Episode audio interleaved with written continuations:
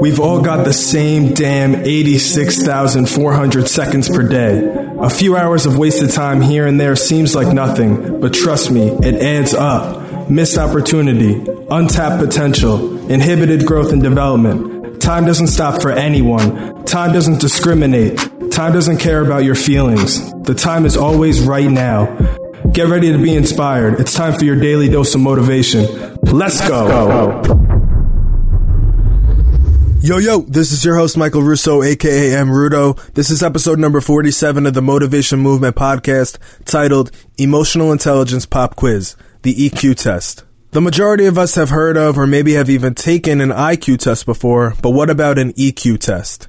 IQ, which means intelligence quotient, is used to measure academic abilities and identify individuals with off the charts intelligence and or mental challenges. On the other hand, EQ, Emotional quotient is an individual's ability to identify, evaluate, control, and express emotions. Emotional intelligence as a psychological theory was developed in the late 1980s by Peter Salovey and John Mayer. Salovey and Mayer initially explained the theory as the ability to perceive emotions, to access and generate emotions so as to assist thought and to understand emotions and emotional knowledge, and to reflectively regulate emotions as to promote emotional and intellectual growth. That is a mouthful. So a few years later, the theory was further explained, ultimately boiled down to the ability to perceive emotion, integrate emotion to facilitate thought, understand emotions, and to regulate emotions to promote personal growth.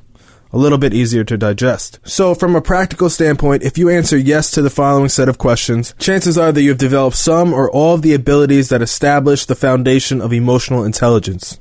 Do you understand the source of emotions you experience? Can you effectively and efficiently manage those thoughts without letting them control your internal dialogue? Are you self motivated enough to make a change? Are you able to sense the emotions of those around you and respond accordingly in a productive and kind manner? Today's quote is from Daniel Goleman, who is an author and science journalist.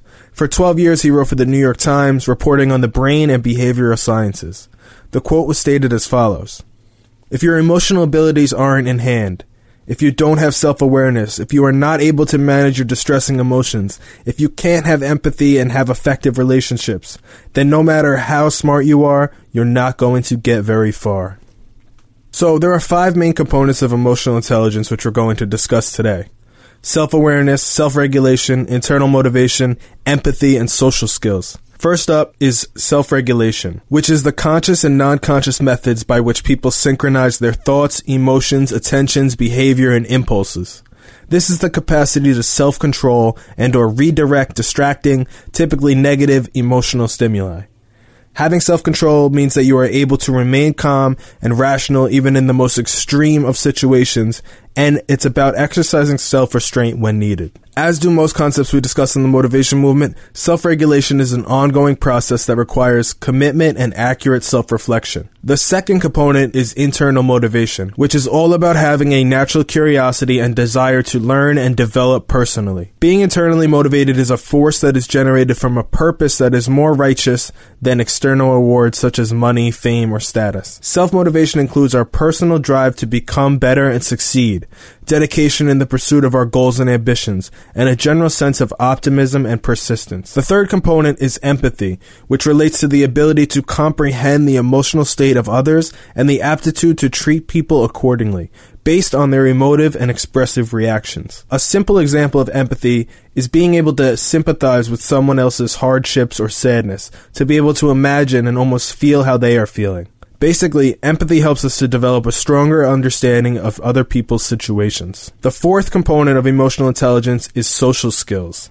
This involves the propensity to handle relationships, network, establish common ground, and build camaraderie with others. Some questions to ask yourself. Do you get along well with others? Are you able to handle conflict effectively and efficiently? Are you able to clearly express your ideas and information? Can you utilize empathy to successfully manage these interactions?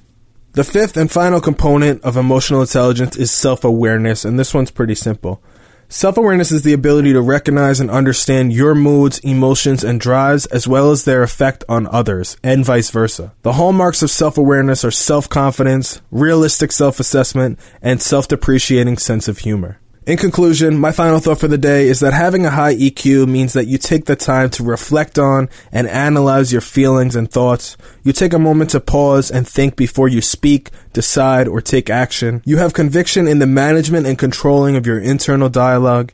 You provide feedback and respond well to constructive criticism. You forgive and forget. You help, uplift, and praise others.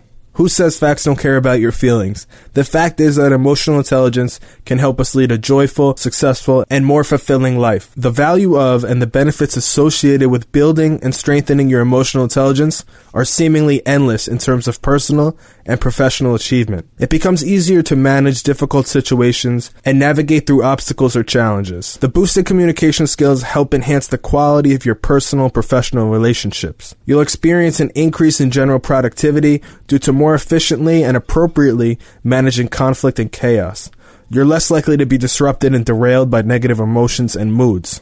So, from strength to communication, inspiration to self control, all of which can be seen as necessary and beneficial to successfully achieving optimal and maximum mental, physical, and social health. That is all for today's episode, folks. Let me know what y'all think using hashtag the motivation movement on social media. Tag at Mrudo. Don't forget to visit my new website, mrudo.com. I want to hear your raw, uncut, unfiltered feedback. Do not hold back. I'm not very sensitive. I can take the heat. I very much appreciate the constructive criticism. If you come across a great quote you'd like to hear me talk about, share it. Tune in for new episodes every Monday, Wednesday, Friday. Don't forget to subscribe to this podcast and leave a review if you have some time. Again, this is your host, Michael Russo. Thank you for tuning in. More motivation, more hustle, more life.